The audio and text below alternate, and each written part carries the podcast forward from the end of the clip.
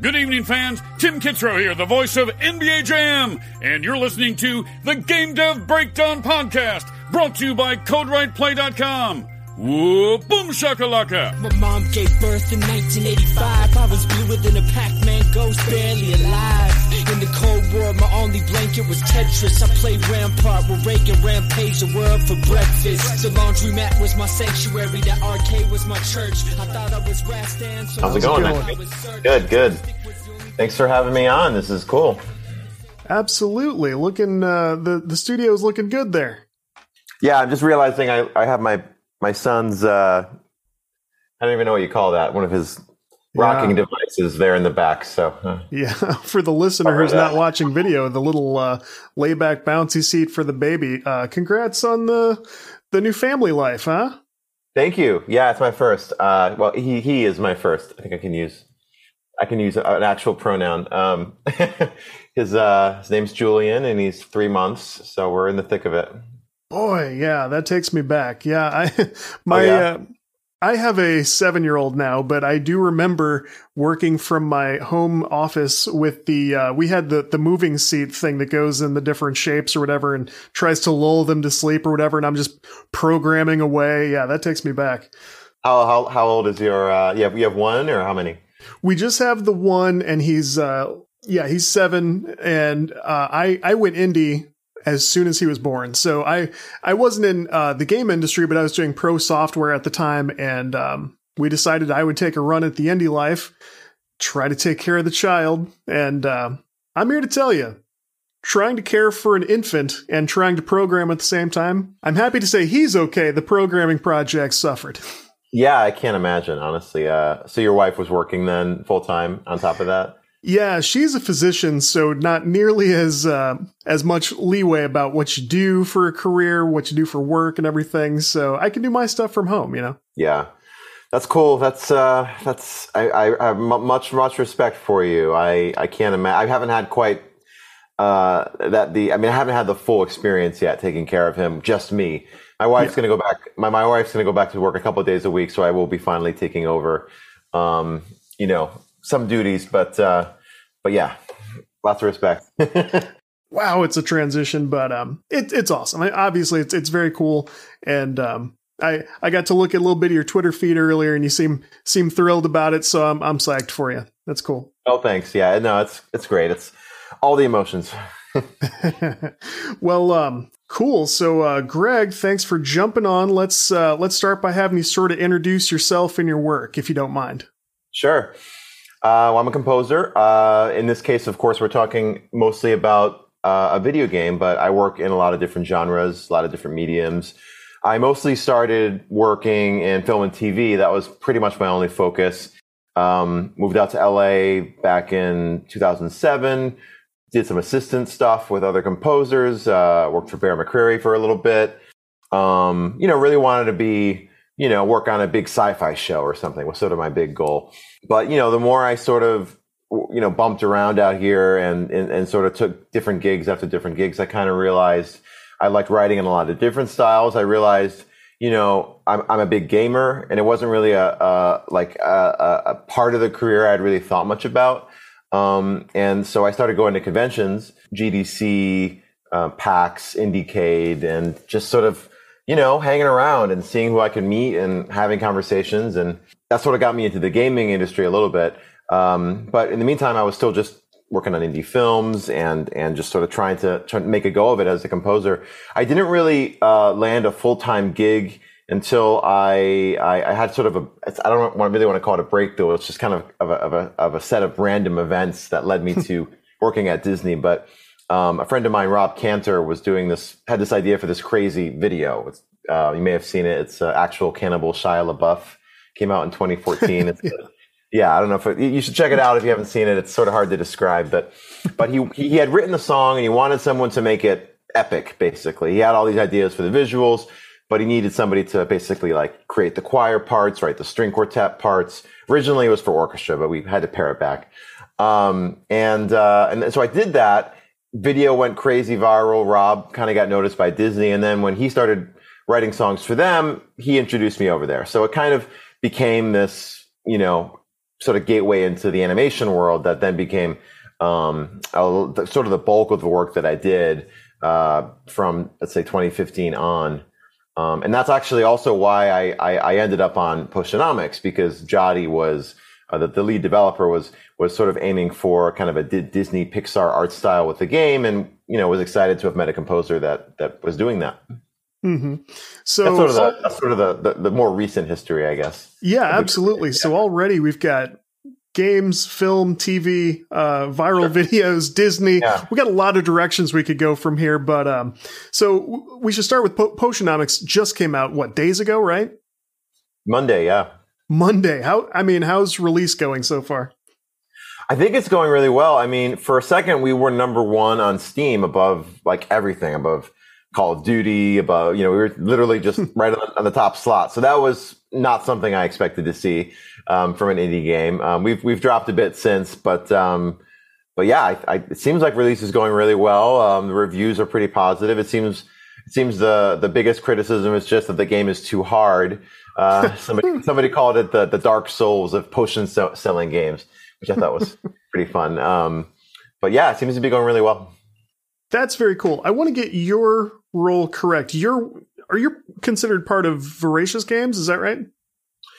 Technically, I, I, I don't think so. I mean, I'm, I'm, I'm a contractor for them, so Got I mean, it. even though I've been working for them, uh, you know, since almost since the beginning, I'm, I'm, technically not a, a member of the the company, but that's that's pretty typical for composers. We usually um, you know, just we do lots of different jobs. So, and I know, like I said, I was working on all these Disney shows at the same time, so mm-hmm. I kind of, you know, worked it in in and amongst my other projects. But yeah, Voracious Games is the name of the studio. Mm-hmm. And I, I thought I saw an email that Potionomics as a project started in like what, like 2016? Did I see that right? Yeah, um, yeah. I I um, met the um, Corey Blackburn, who's one of the co-founders of the company and the lead programmer on the project at GDC. I think it was my first GDC actually that I met him, and um, yeah, that was probably back in 2014. And yeah, he he sort of, I guess, thought I would be a good fit for it, and sort of went to bat for me when when he started working on the project. Mm-hmm. I mean, that's that's a pretty good long uh, development time. So yeah. Uh, that that's cool. Do you mostly work out of your like home studio? Like, what's it look like? Yeah, most composers do um, these days. There are a couple exceptions actually in the gaming industry. You'll sometimes see, you know, that I can think of a, a, like Riot Games, for example, has composers on staff, and and, and some other um, some. So I, I've encountered it from time to time where the sort of the audio director of the whole company is also the main composer, and so they're they're basically on staff um, working in the office. But but but typically most composers are yeah they're all contractors like me work from their own home studio. Maybe they're they're big enough they've built one out somewhere. Um, but yeah, and, and I, I, I this is my let's see third space I've worked out of since is that right?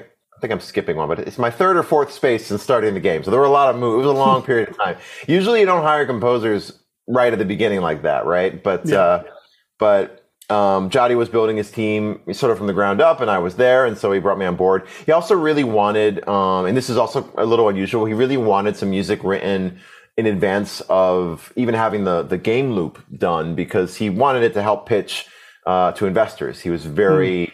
like he was very investor focused at that at that time because as an indie game, you know, funding is sort of life or death. That's everything. It doesn't really matter how much talent you have, how much drive you need you need you need funding for otherwise the project will probably just fizzle you know and th- that's something i love about uh, the Potionomics project because you see a lot of indie games look at audio in general as kind of an afterthought let's get everything else done let's slap whatever in and instead i mean if if um, listeners haven't looked at your twitter feed i would strongly suggest they do we'll have links in show notes of course but uh, i got to watch something you composed performed by like a full orchestra and I was blown away. Like it's it's exactly the kind of stuff that uh, music fans love to watch.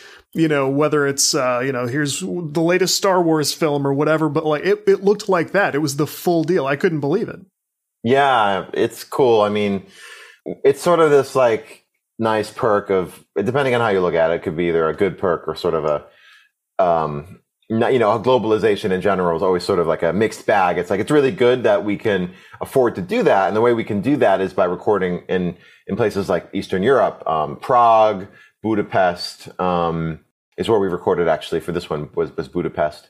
Um, there's a bunch of these orchestras, and they they just do this full time. I mean, they realized that um, they could basically you know they could they could offer this this rate this service at a much lower rate than we can record locally and you know which is again not a great thing for local musicians and and I really feel for them but for me at our budget level it really is the the the difference between being able to record with an orchestra abroad or or not recording with one and so you know we uh we took advantage of it and um I was really happy with how they did. I mean, the only I guess I don't I don't want to call it a downside, but I I, I wish I was there. That'd be a big thing. And then also um, the translation can sometimes become a a mm. bit of a a bit of a, a, stumbling block because you know we are talking about music and music is very can get very um, abstract and so the same sort of I don't know if you've ever worked with a composer but but there's always like sort of stumbling blocks with language we all kind of talk about music in different ways and that's true too even for musicians um, in even in even in your own country and culture. But when you're, you know, when you're interfacing with another country, you can just take longer to get your point across. That's all. And, and when, the, when, the, when, the, clock's ticking down, you know, and you're thinking like, oh, it's another few hundred dollars there that we we spend in ten seconds as as as the uh, as the session time goes goes on it's fascinating because it kind of took me back to uh, my young days as a musician. Like I, I, was a musician at an early age and uh, concert percussionist up through like age uh, 18, I guess, before I went off to college. And um, it it is fascinating when there's a language barrier on top of everything. It's like you know, music does kind of surpass all that in a sense, but like even as a kid, you're learning like Italian terms and like here's what these accent words mean and, you, there's all this stuff to remember but uh it's even more impressive that uh it, it had to be nerve-wracking kind of composing everything on your end sending it off and hoping everyone's on the same page when they do this major operation to record this music right? Yeah i mean luckily when it comes to orchestral music specifically the, like you said it is sort of its own language and so when you have those dots on a page they're the same dots that that I look at. Um, so there is, it is the same language, at least physically, but, but you know, at the end of the day, you can only get so much on a piece of paper. You still want to be able to talk to them. Um, sometimes I'll write with Budapest, I'll write instructions in Hungarian and they get a good chuckle out of that. Uh, just, but like I said, it's, it can be, it, it's language, it's a language barrier. And even with folks who, who's, you know, who, who live in your own part of the world, because everyone just speaks about it differently. So you end up learning how to as a composer in general, you learn how to end up communicating in different, like in lots of different ways. Okay, this episode is brought to you in part by Packt Publishing, who I love. Uh, if you are a, ga- a, Unity game developer working on 3D games, or if you would like to be, check out Unity 3D game development from Packt, which is available right now. Uh, Unity 3D game development was written by not one but four authors, including uh, Anthony Davis, an experienced senior technical artist, uh, Travis Baptiste, who is an expert artist and 3D modeler, Russell Craig, who is a senior software engineer at Unity Technologies, and uh, Ryan Stunkel, who is a professional sound designer. So you should pay attention to who you learn from, and it's difficult to get more authoritative than this. So uh, the book walks you through designing characters, building environments, thinking your way through user interactions, getting technical with um, things like building, lighting, testing, uh, you name it. And you can join a book community on Discord where you can interact with the authors, meet other devs, participate in events, all kinds of stuff. So uh, check out Unity 3D game development available right now if that sounds good to you. Big thanks to Packt for supporting the show.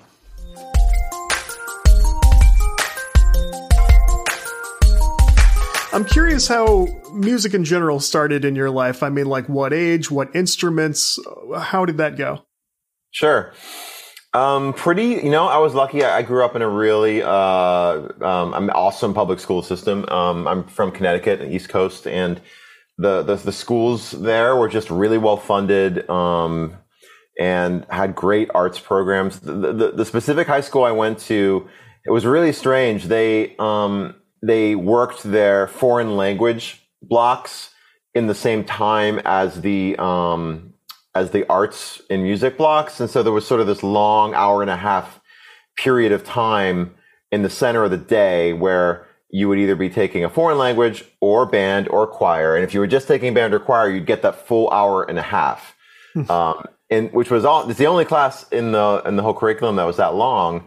And, you know, you can get it five days a week, right? So, so if you really want, if you were an arts and theater kid, you could just go whole hog. And it's almost like going to a, I mean, I don't, I didn't go to a magnet, arts magnet school, but I imagine it felt a little bit like that. Um, so, so, you know, I was just sort of living and breathing music all through high school. Um, uh, I, I play the trombone. That was my, my instrument of choice, which, you know, is not the most versatile instrument in the world. I mean, trombone champ notwithstanding. Uh, have you played trombone champ? I'm, I'm assuming you've, you're aware. I've been watching it. I'm, I'm waiting to try it. Yeah. I don't want the carpal tunnel. I, don't think I, I need more, uh, frantic mouse movement in my life. So I'm Right. probably not going to play it, but, but, uh, but yeah, trombone is, is, is, is my main instrument. I Sing a little bit too. And, uh, honestly just picked it up. Yeah. Picked it up in public school and that was, that was it. I mean, I, I, I, I kind of, kind of blame my parents for not forcing me to take piano lessons because that could have been, been really helpful. Yeah. But, uh, at the end of the day, maybe I, um, you know, maybe I, I love music more. Like, who knows? Maybe if they forced it on me, I would have rebelled against it or something. You know how crazy kids are. That is the discussion in our household right now. Oh, really? Oh, yeah. because like i said we have a, a seven year old my wife is a fantastic pianist and i uh, started with drums and so obviously i probably had a little more fun as a kid while she was doing tough lessons and stuff but she's fantastically trained in music theory now uh, she's and i'm i'm struggling to catch up with that because as i'm doing like my indie game projects and stuff i go well i have a musical background i'd love to take a stab at composing this stuff and like i'm able to do it but it hurts a lot more in my brain uh, Yeah. trying to make up that theory stuff I never got. And so I'm I'm kind of going like, let's start the boy on piano, and uh, he can branch out after he knows you know notes and sight reading and and things like that stuff that it it you know the brain. It's something about once your brain is so developed as an older teen or an adult, like it, it's a little harder to learn that stuff you could have really, really nailed uh, before age 10, you know? The theory, I think, is a little easier than the muscle memory um, would be. At least that's my personal Mhm. experience. Like I can wrap my head around the the heady stuff, but what I really wish I had was just in my hands has have that coordination to. Um, I mean, you sort of have a bit of that as a drummer, I'm sure. Just you know, doing the different direction, the, all that the like, multiple then- parts. Yeah. that stuff I'm ima- I'm imagining just the brain like you know creating all these pathways when you're young. And so I definitely uh gonna gonna try to get Julian to to to to learn something that's two-handed um, some musical instrument that's two-handed if it's guitar or piano just so he starts getting that um, coordination down. Yeah, absolutely. yeah no the theory, but yeah everything is easier when you're younger. Learning anything is easier when we're younger. It's we don't appreciate it until it's gone Right, absolutely. Uh, You know, and I, I coasted through. I wasn't the best student. I didn't take things seriously enough, and now it's like, oh, that young brain, and now how much harder I work on everything. Um, Right. Were you a marching band kid then? Oh yeah, oh yeah, yeah, for sure. We weren't. Um, it was actually some pretty competitive marching band bands around my hometown, um, and we were sort of the the worst of all of them because we only did one day a week, and every other band in the in the sort of the county were they were every day. They they they worked at it. They they rehearsed every day, and we were we were a really big school, so we we had to compete against the best. And yeah, so I mean, it wasn't my favorite thing in the world. I um, but yeah, we did it. I had a lot more fun in a punk rock marching band I became a part of after college called Mucca Pazza, um, which is based out of Chicago, and that that was probably the most fun I ever had with the trombone. It's a uh, they're still around. Um, they, like I said, punk rock marching band. There was a about 25 people, so full drum line, saxophone section, uh, brass section, but also electric guitar. Like we had a, a couple electric guitars where they had megaphones on their heads and amps on their back, and they would march around with us, and we'd play sort of strange, you know, covers of old 60s TV tunes, but also like Balkan brass stuff. And it was just, you know, really a real great time. I love that. I, and every once in a while, you'll see like a viral video featuring uh, an act like that, which I, I would have loved to get involved in. I just didn't know anybody who was doing anything like that at the time. But as soon as I saw it like on social media later on, it was like, oh, that makes total sense. That seems like a ton of fun. Yeah, it was so much fun. I uh, I wish I stayed in Chicago a little longer actually to kind of just mess around with those guys. But I was I was intent on getting to LA, so I just only stayed there about a couple years before I came out here.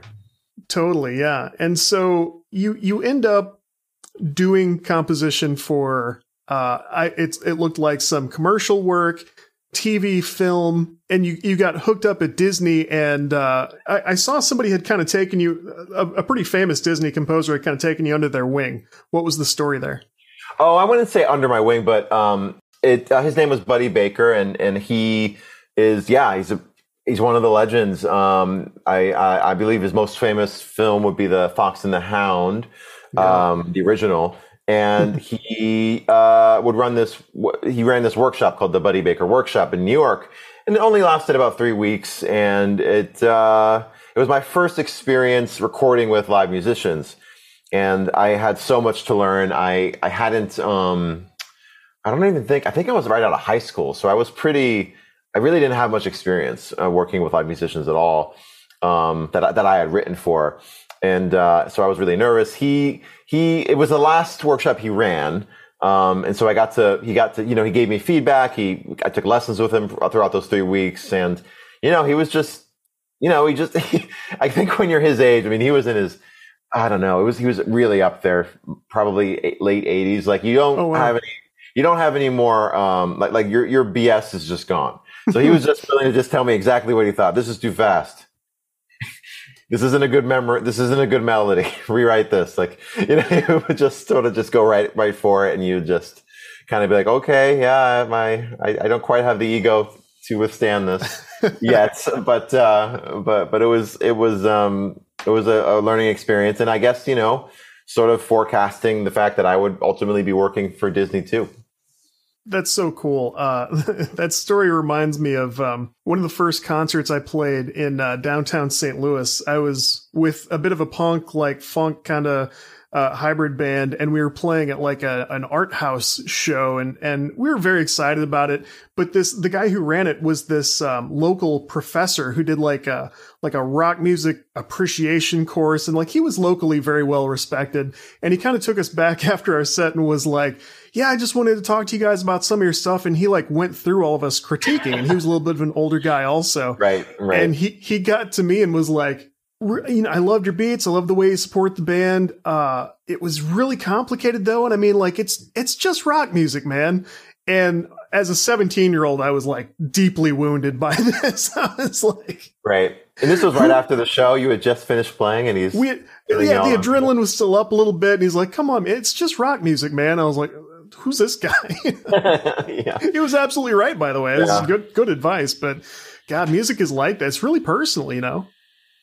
Yeah, it it is. Um, I like to say that I have to fall in love with everything that I do. Not as I don't say that as an idealistic statement, but more just like um, I need to find a way to love what I'm writing. Otherwise, I usually can't do it.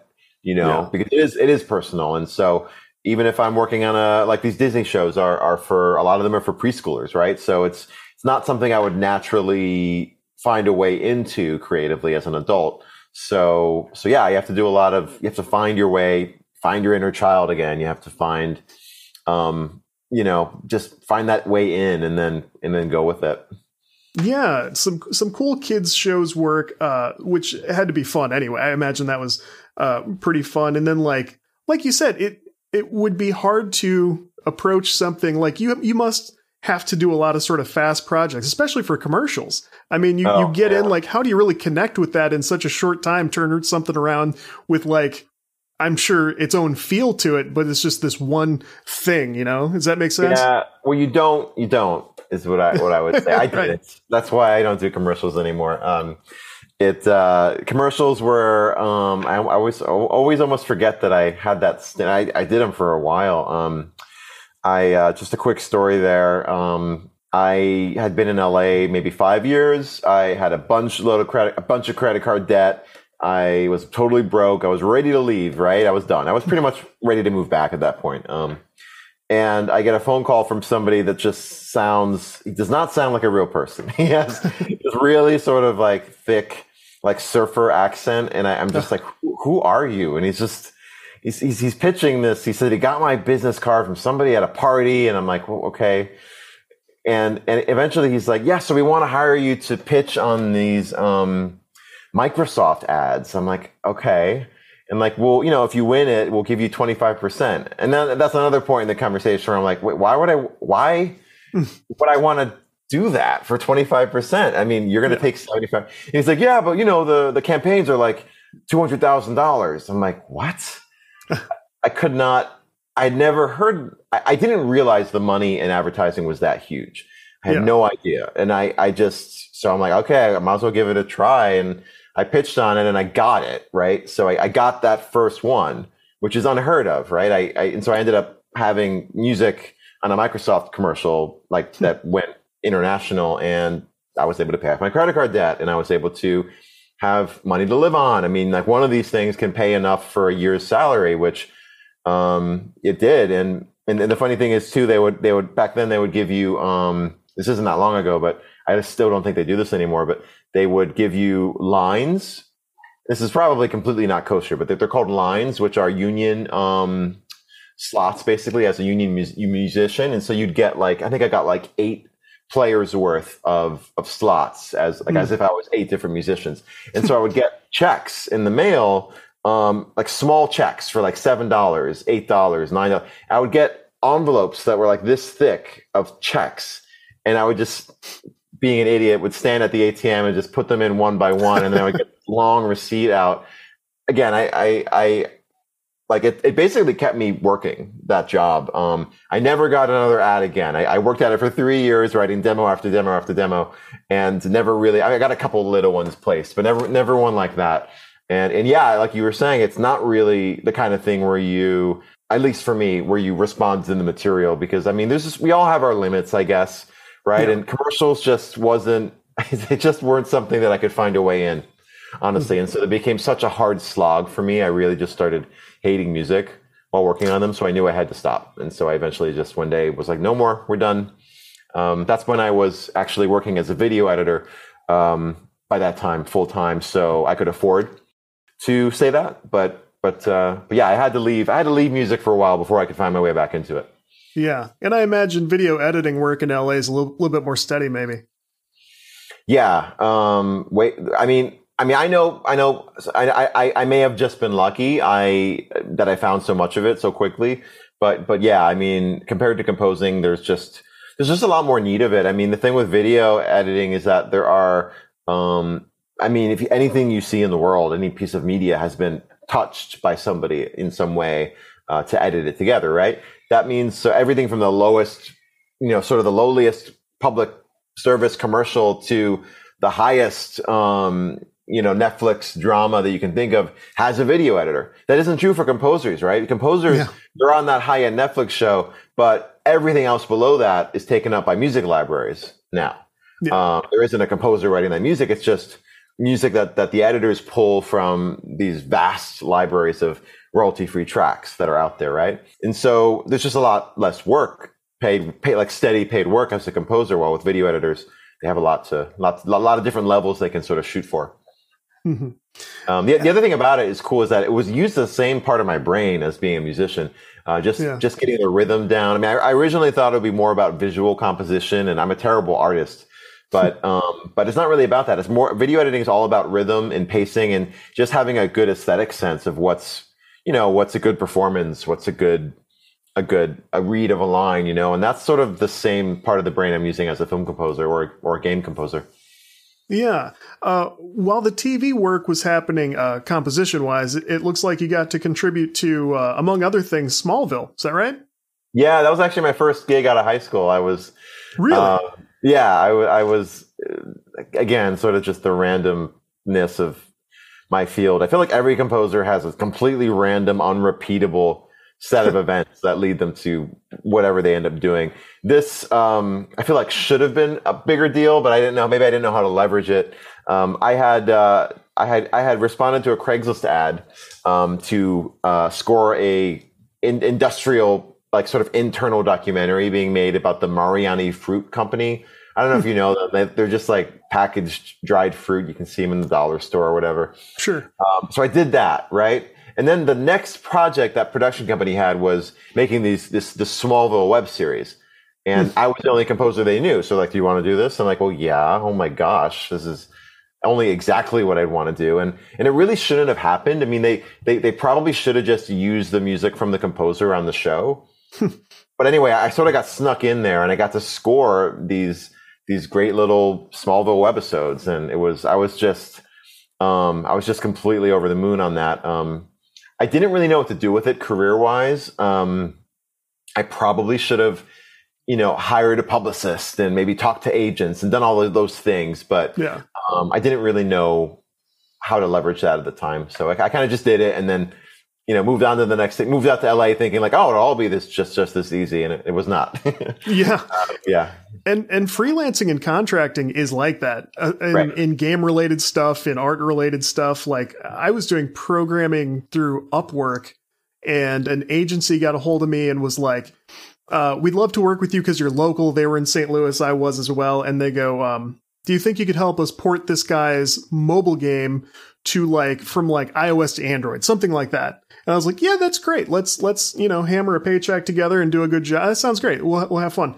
And uh, the next thing they got, they were like, "Would you help us do a VR contract for Lenovo for like Mobile World Congress?" And I was like, "Yeah, yeah, we can, Nice. we can, we can Yeah. do that." And exactly right, like that gets done, and it's like, how do we keep this momentum going? And sometimes you just don't. It's like Right. just on to the next thing, back to another app. You know, it's fine, but you're right, it's hard. You know, I'm thinking the same thing with Potionomics. I mean, we're it seems like we're doing pretty well, and, and I definitely want to do more gaming work.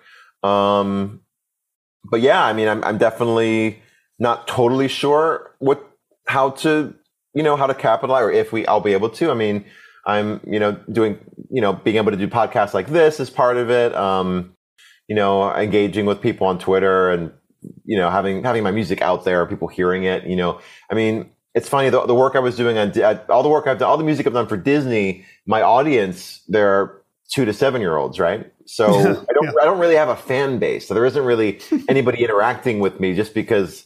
Um, if they're going to care about anything, they're more excited about the songs, right? And and even then, um, which which Rob does, you know, all the writing on Rob Cantor, and even then, it's not like you know, Rob, Rob, if he's going to talk to anybody, it'll be the parents, right? And so, so it really is special to be um, on a project that has an audience that I can actually finally sort of talk to and interact with. Um, which you know, I think people take for granted that all composers have, but you know, again, it's not not necessarily true.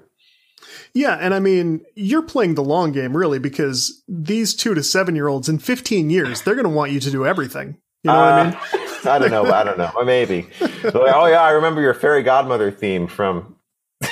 I don't know. I don't know. Maybe. That's the guy from Puppy Dog Pals. Let's go. Yeah, well, additional music. I always want to clarify. Uh, Andy Bean is the main Sure. composer on that show. yeah. It- it's cool that where It's Yeah. cool because like I've I've seen some of the tweets and uh, I, I've looked at uh, trailers for the game. I haven't got to play Potionomics yet.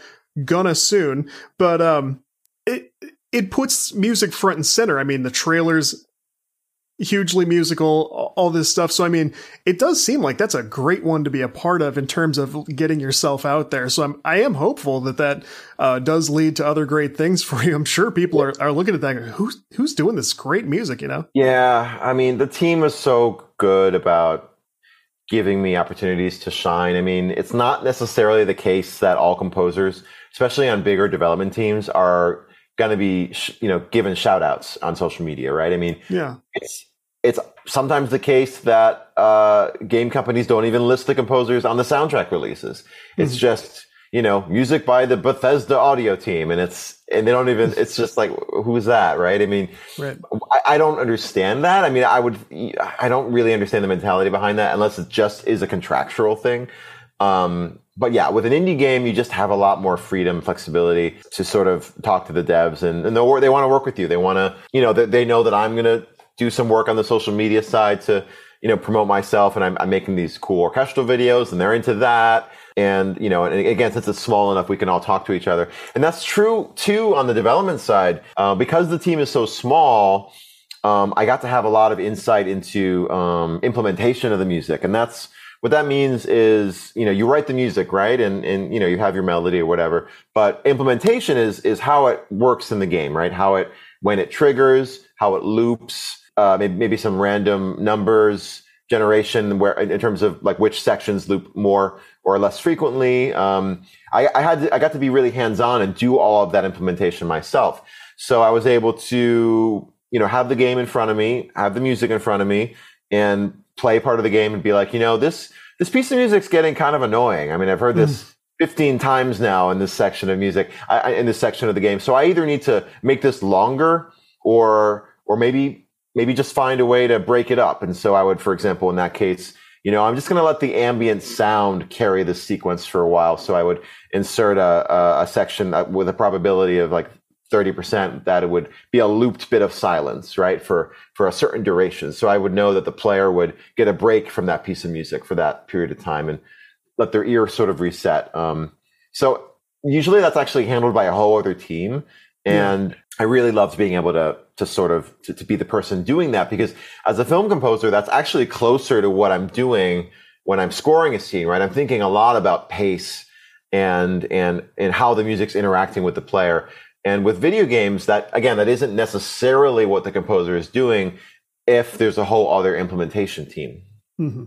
Because we're at that point, you're just writing the music. You're not really thinking about player um, impact as much. Totally. Totally. I, I think that's a, a, highly overlooked thing when, uh, especially people who don't know too much about game development. It's like, it's, it's almost easy to miss completely because it's, it's brilliant in its implementation, just the, the way the music can be manipulated, layered, uh, you know, repeated and, and, and broken up and used in different ways. But like, it's done so well that you almost inherently don't notice it, but it's still part of like how great the experience is. And when you go back and think of it, I've, I've been guilty of interviewing, um, d- developers at mid-sized studios who, uh, had to explain to me like, oh, the, the music is, is highly dependent on how you're playing the game, what you're doing in this puzzle. And I go, oh my god, how did I miss that? And of course it is. And and it's almost like you you don't notice, but y- you would notice in a negative way if the song had just looped 15 times while you're playing this one level, you know. And exactly. I, I I do. I think that's overlooked, you know. Well, it's supposed to be it's supposed to be invisible, right? I mean, no one ever says, "Oh, I love that there wasn't any music in that scene," but but it really is important to think about um, when you're when you're creating the experience for somebody. How hard is it to learn? I mean, I'm sure every medium has its own uh, sort of playbook for composers. So, I mean, you've learned all, obviously, all of the theory, all of the stuff you need to compose actual music. But in these different mediums, I mean, how long does it take to really get a feel for like, this is how I need to do it here? I have not learned all the theory and all the stuff oh, I enough. to compose music. I have learned, you know, I feel like it's an infinite well to draw from. I'm always every day. I feel like I'm reinventing the wheel to an extent um, as I'm as I'm trying to crack a certain project, um, and, and, especially at the beginning where it just feels like like you're starting from square one again. Yeah. Um, but yeah, I mean, so so specifically, you're asking how long does it take to learn what aspect? Well, um, like say say games. Um, you know, I, I know you've picked up tricks about like instead of repeating a song over and over again, here's one of the things we can do to sort of sort of break it up. I mean, like, was that a fast uh, process to get acclimated for you, or are you still gradually learning that part of it too? I'm still learning everything. I mean, um, you know, you ever we all go into. I think we all, especially with creative things that are a little more abstract and less concrete.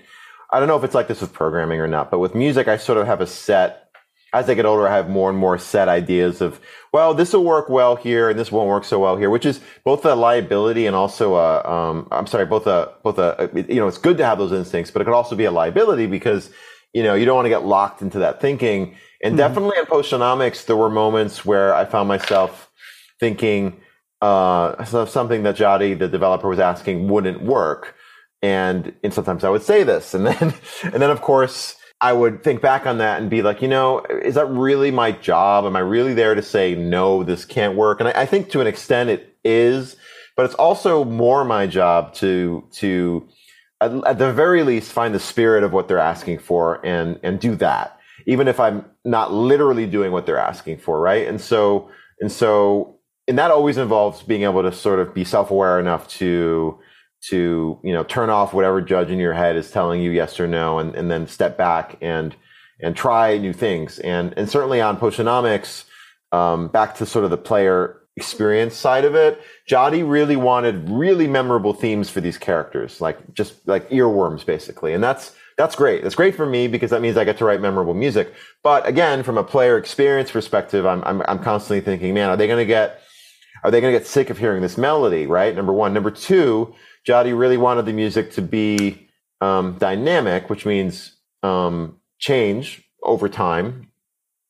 And number three, he really wanted there to be no um, like quick time events, meaning mm. I don't know if that's the right word, but no no timed sequences in the game where player control is taken from the player, meaning uh, basically meaning no cutscenes, but not not exactly cutscenes, um, more like like moments um, I don't know if you've ever, ever played the game Ori and the Blind Forest, but that is a game which is it's a side scroller, so you never really you never really leave the gameplay view, but it will take player control away from you momentarily, where a, se- a scripted sequence will happen mm-hmm. within a certain amount of time on screen.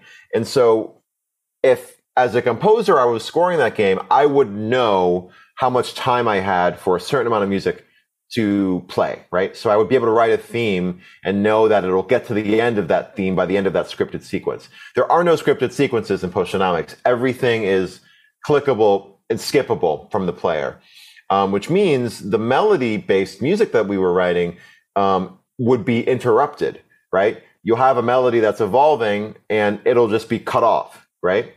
Now, if, if the music is, is adapting to the player input like that, if that makes sense. So that was a problem that I, I really had to sort out on that game because um, h- how do we achieve that dynamic music that Jody's looking for? Also have strong melodies, also have music that can change at any point. Um, and eventually, I was I sort of settled on um, well, you can't have all three, but I can sort of balance it in a way where it sort of works. I can, I, and so with Potionomics, it was more a matter of okay, there's this much text for the reader to get through. They're probably going to read about this average pace. So as long as the music is this short, I know I can at least finish this melodic idea before the player gets to this point in the narrative, and then I can loop something at that point. So it was a lot of a lot of thinking about like get my melody to this point, loop something for a while, hope the player hasn't gotten further beyond that, and then if they haven't, then it'll be smooth. And if they have, then well, they're probably clicking really quickly through anyway to skip it, so they're probably not expecting a very smooth experience. But I know that sounds really complicated, but that's you know that was sort of what we had to to work out, and that's all trial and error. Honestly, that's writing the music and putting it into the game, playing the game, and then realizing, oh, that doesn't work at all. We have to change the music or at least implement it differently. And it's another one of those things you can't hope to achieve if uh, the audio in its entirety is kind of an afterthought for the game. I mean, oh yeah, right, right. I, I saw it mentioned that the game kind of goes for almost uh, like a Pixar animated movie kind of vibe. And when I when I heard that, I thought like, yeah, I can totally see that, and that of course would depend on tightly integrated like audio field just the same way the the animation style and the all, all, that visual stuff. Like it it has its own you know regardless of the influence it has its own identity. And the music for sure has to be a part of that. And I, it seems to work it does. Yeah no we, we did we did work it out. It's just it was just a process. And maybe maybe what i'm describing is like i said old hat for some composers. For me it was new. Um, uh, like I, I, could I could conceptualize scripted sequences really well in my head. I, I can conceptualize dynamic music when it was in a certain genre, when it was more ambient and didn't have strong melodies. But it was just in this one case, this specific set of needs this game had, where it was like, okay, how do we do all this? And I and I bet every game ends up having that same those same set of special constraints you sort of have to figure out. Um, yeah, the animation. I, I don't want to say there are no scripted sequences. There are maybe three or four where I do get to time things out with the animations, but but on the whole, the animation in the game is just as flexible. It just sort of um, animations shift from one pose to the other. It's there were just all these different emotions, different expressions created for the characters. I'm not quite an expert on this, but from what I understood, there was just this bank of of emotional reactions the characters could could could display, and then the and then the writer on the game could choose which emotional reaction they wanted for each section. And and again, we all there was a lot more integration between the t- the team members than I think you usually get on bigger teams, Yeah. um, where the writer could have input in the animation and I could have input um, from the writer and vice versa. It was all really great. and for for a game in a you know a pretty specific category i mean like it's a simulation game it's uh, a little bit of strategy it seems like and it's so much effort for uh, a project that um, I, I feel like a lot of studios wouldn't have gone to those lengths. So if, if that makes sense, and I'm, I'm hoping that pays off because it, it seems like it was fantastically executed. I think that that might just be part of being an indie team and just being scrappy and Yeah. trying to compete with the like uh, punching above our weight kind of thing. You know, I mean, every aspect of the project was like that. I mean, recording in Buddha, recording an orchestra, right? For an indie game, it's pretty unheard of. We didn't need to do it per se. Like I could have just done everything with samples or or or synthesizers, but you know, it would have been that. You know, it would have just been just just enough. Not quite. It would have been just not quite as impressive. You know, in, in a way, it, would- it would it would have this sheen of just not quite at at the highest production level we could do. And, and you know, we didn't want that. I didn't want that for any aspect of the music. I always wanted to be shooting for the absolute best I could with, with, you know, within the budget that I had. But, but, um, but they did, they do, like you said, they do value music on that, on that team. I mean, they, they did, Jody from the beginning wanted live orchestra. And so, you know, he found the money for it. And, um, yeah, you, if you don't have that goal, um, it's not going to happen. So I really, yeah, really grateful for him. Hope, hope we do it again. I hope, I hope he came from this and was like, oh yeah, that was worth it. Hopefully Yeah. he's not coming from this thinking like, oh, we'll just do it synthesized next time. But if he is, that's fine too. You know, we'll make it work. But, but, uh, but yeah, there is something special about the scrappiness, I think, of this team. Right. I, I would love to see that pay off for more studios so that more studios, like you said, punch above their weight class and really swing for the fences when they want to do, you know, great music, great animation. Because, um, you know, I should have phrased that a little more carefully because I want every size studio to try their wildest imagination, bring it to life. I mean, if you're a solo dev and you can only swing static drawings of characters and um, you know loops that you got from the royalty free part of YouTube. Uh, Fantastic! I want to see it. I want to play it. Like, but the, you can the- make, you can make brilliant work that way too. I don't want to knock Right. it. It's just that this game had this particular aesthetic that, um, that, that did call for live orchestra. I mean, obviously most, not all games would need a live orchestra. Not even every track in our game needs a live orchestra. It's, those are the ones I'm sort of showcasing a lot, of course, because I think they're awesome. But, uh, but yeah, no, but, but continue. Like, it didn't mean to interrupt.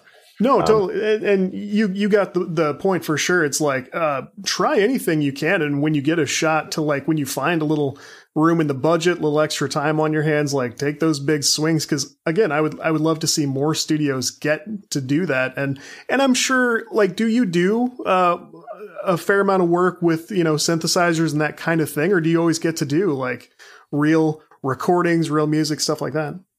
All the Disney stuff is synthesized for the most part. Um, for those that level of, of programming, um, the budgets the budgets for the for the music really just aren't quite high enough to to go out. Um, and the other thing about that is I do think Disney is a bit more beholden to recording locally, and so there are some some some union considerations which you know I'm I'm, I'm all for. But uh, but yeah, no, it, it is the exception, unfortunately. Um, I would say, an, uh, at least for the projects that I get that are sort of my my bread and butter work. For the projects that I do on the side that are maybe more independent or ones I have more creative control over, I, I always try to like for me working with live musicians is part of the the job. That's part of the joy of what I do. I mean, Yeah. I'm um I'm not like I do work with synthesizers. I have a nice little collection of little cheap analog synths over here. I love Nice. these little Korg these little Korg guys. This is a slightly more expensive Korg Minilogue XD. So you know, I, I play around with traditional synths. They're really great for sci-fi, horror stuff, sound design. When I said synths earlier, I was actually talking more about synthesized orchestra stuff, which, Sure. uh, just to clarify, is what I meant by the Disney stuff being samples or synthesized. Mhm. Um, but yeah, but, but but but it just so happens that I grew up playing in orchestras. Um, that's the kind of music that I that I know really well, and so for me, that's that's that's always just sort of been the the the the, the, the like the nat the most natural way of, of writing music. In a, in a way, it would be better if it wasn't because it would be cheaper if I just made music hmm. using analog synths, right? Because that would just be me. But but yeah, for better or worse, I like working with live musicians, which means I have to budget budget for them when I'm working out my project, my rate, and you know having creative discussions with people. Yeah, moving parts and moving people. That's always uh, uh, difficult. So, do you do you get to work on your own uh, music very much? Do you even want to with the amount of work you're doing now? I mean, how's it look? I used to feel always really guilty about answering that question because I always felt like, oh yeah, I should, I should be, I should be yes, I should be either like bitter that I'm not working on my own music or or have some big project going on that's secret and I have to I, like that. Yeah. But you know what? I, I, lately, I've just started start, so, sort of accepted the fact that like as a composer, as a musician, my medium really is film music. I mean, I know that seems a little strange because I'm always in a way working for somebody else, but I mean, sure, I get notes from other people. Sure, my music is sort of beholden to the overall creative direction of the project, but but still the vast majority of the creative work, the vast majority of the decisions that get made are are me. I mean, I still have to to bring a vision to the table. I mean, even if they they think they have a strong idea of what they want, it's still not a fully formed idea until there's music, you know, in front of them and they can react to it. And so, so yeah, I, for me, honestly, this is just what I want to do. I, I write, I like writing for film and TV. I like writing for games. I love the collaborative process.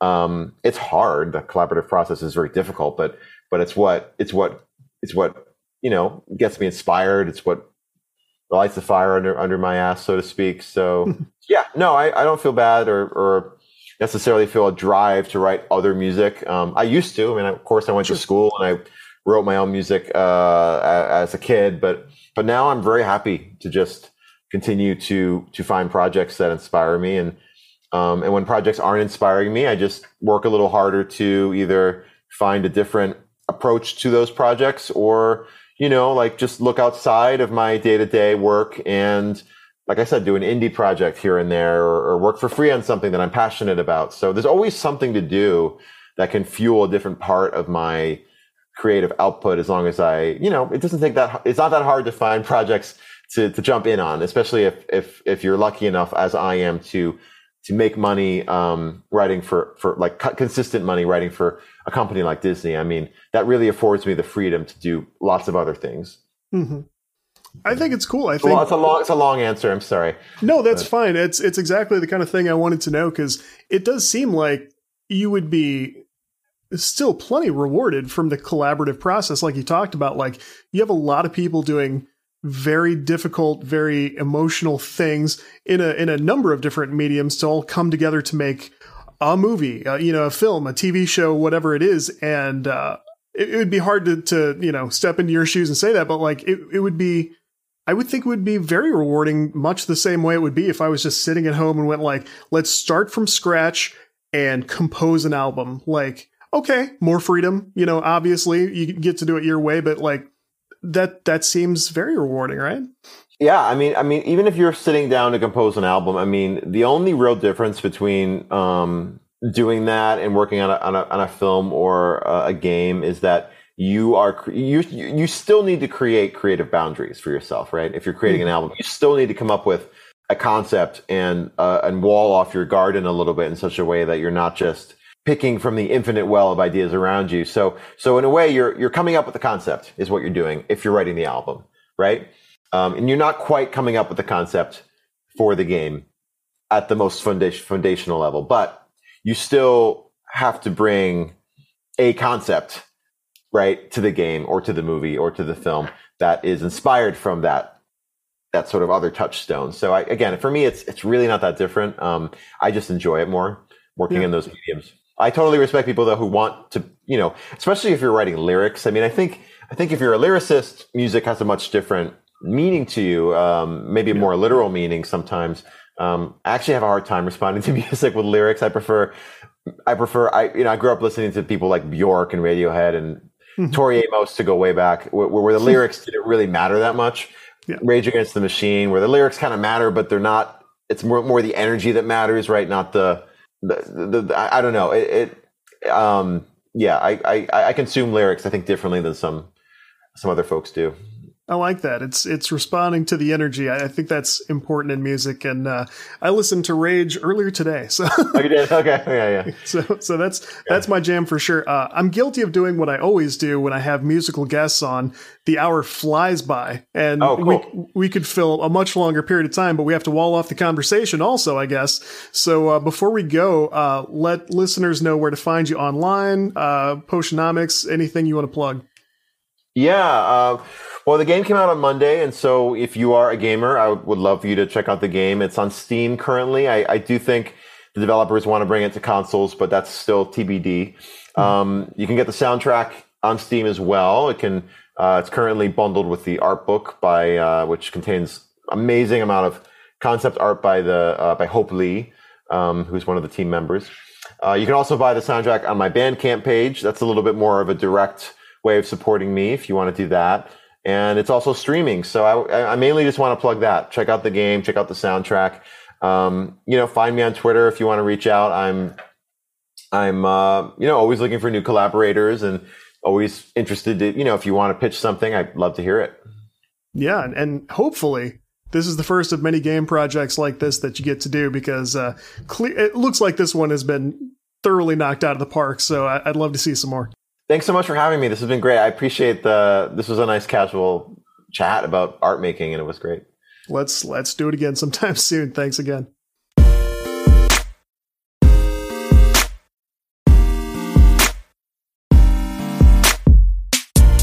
Okay, as always, if you enjoy Game Dev Breakdown, please consider subscribing wherever you're listening right now. We have articles, show notes, and more available at CodeWritePlay.com. You can reach out on Twitter at CodeWritePlay, at GameDevPod, and me at Mechatodzilla with one D and two L's. Thank you guys so much. Thank you to our guests. Thank you to our sponsors. Show them some love, and we will talk to you next time. Thanks, everybody.